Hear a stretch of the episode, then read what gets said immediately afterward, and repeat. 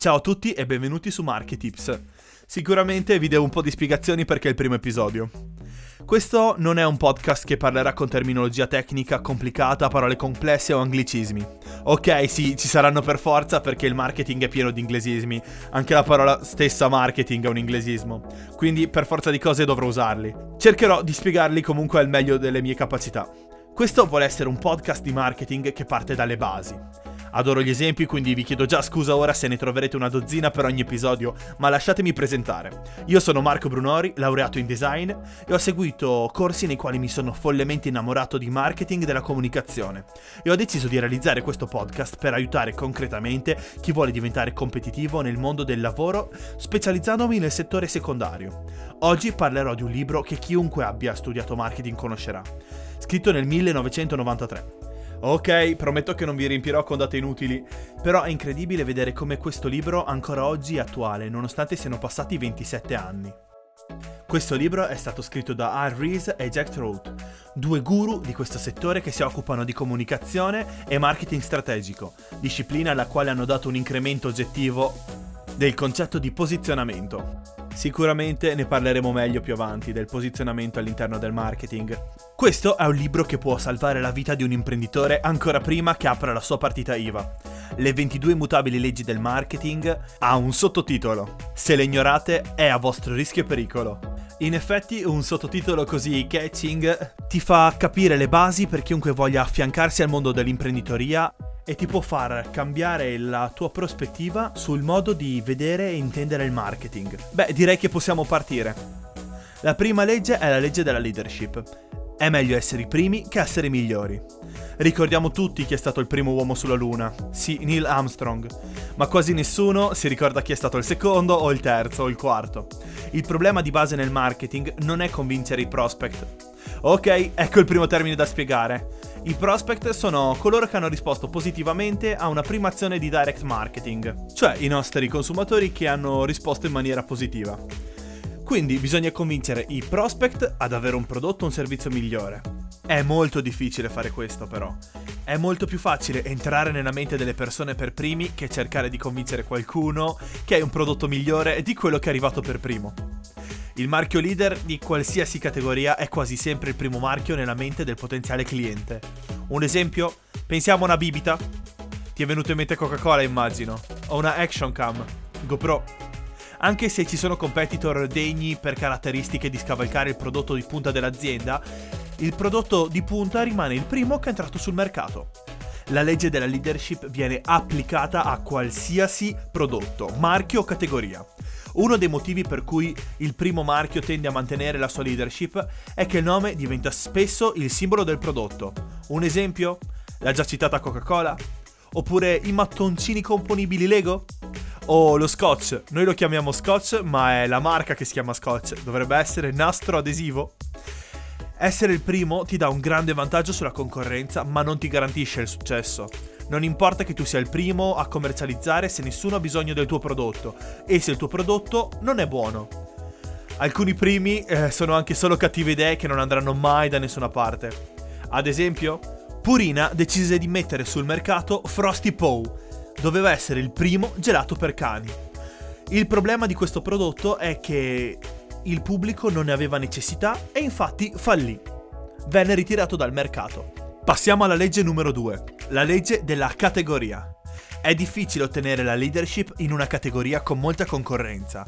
Se non puoi essere il primo in una categoria, devi crearti una nuova categoria in cui puoi essere il primo. Un esempio? Qual è il nome della terza persona che ha sorvolato in solitaria l'Oceano Atlantico? Beh, ecco, come biasimarti se non lo sai. Però sono sicuro che magari il nome ti sarà già venuto in mente per altri motivi. Infatti Amelia Earhart non è nota per essere stata la terza persona a averlo fatto, ma è stata la prima donna e viene ricordata per questo motivo. Dobbiamo sempre tenere in mente che tante persone sono interessate molto di più alla novità e poche persone sono interessate a ciò che è veramente meglio. Quando sei il primo di una categoria, promuovi la tua categoria in sostanza. Non hai concorrenza, devi dimenticarti del brand, del marchio, ma pensare alla tua categoria. Un esempio? Un esempio può essere Red Bull. che trovandosi in un mercato saturo di bibite gassate, ha deciso di entrare nel mercato come bibita energetica. Un altro esempio? Sì, vi avevo detto che vi avrei riempito di esempi. Mettiamo caso che tu voglia aprire una palestra, ma nella tua città, nel tuo quartiere è pieno di palestre. Ti converrà cercare la tua categoria, quindi essere magari la prima palestra ad aver aperto eh, 24 ore su 24. O anche nel più piccolo, se sei un personal trainer e il tuo paese è saturo di personal trainer, puoi crearti la tua categoria. Ad esempio, puoi essere il primo personal trainer della tua città specializzato in disabilità, oppure che lavora solo con donne post parto o adolescenti. La gente è attratta dalla specializzazione e tutti gli adolescenti oppure le donne post parto saranno felici di venire a lavorare con te perché sei specializzato in qualcosa. Sempre in tema ginnico possiamo fare due esempi di brand. Dimensione Danza e Leone sono due brand di abbigliamento che si sono specializzati nelle loro categorie. Uno abbigliamento specifico per la danza e l'altro per le arti marziali. Legge numero 3. È la legge della mente e va a modificare la legge della leadership. La numero 1 la quale dice che non è importante essere i primi nel mercato, ma essere i primi nella mente dei consumatori.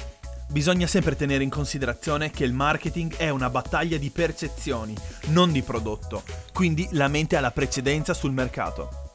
Il problema per gli aspiranti imprenditori è quello di mettere l'idea o il concetto rivoluzionario nella mente del potenziale cliente. Il marketing, anche se è difficile pensarlo, non va a lavorare sul prodotto, va a lavorare sulle percezioni che noi abbiamo di quel prodotto. Ne andiamo sicuramente a parlare meglio nel prossimo punto. La legge della leadership, la legge numero 1, è una legge che ha scadenza limitata. Ad esempio, giusto per aggiungerne un altro, il primo personal computer a essere entrato nel mercato è stato il MITS Altair 8800 ed è stato il primo personal computer a entrare nel mercato. Ma poi è scomparso. Apple invece, grazie al suo modo di fare marketing, ad esempio la semplicità, l'immediatezza, il nome, il logo, è riuscita a entrare nella mente dei clienti, nonostante fosse arrivata molto dopo nel mercato dei computer.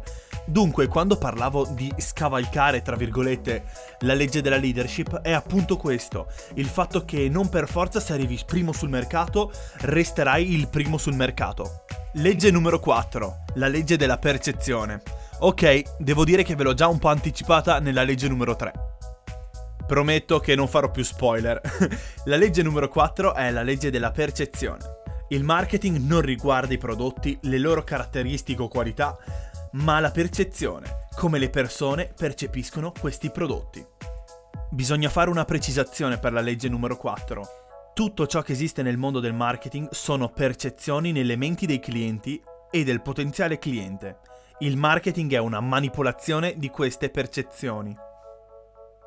Facciamo l'ultimo esempio e l'esempio più classico che si fa in questo caso è quello dei biscotti un brand famoso, può essere Ringo, Oreo, eh, Mulino Bianco.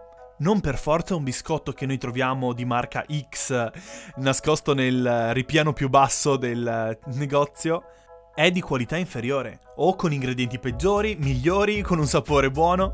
Questa è questione di percezione. Noi siamo abituati a vedere un brand e quindi dargli una certa importanza.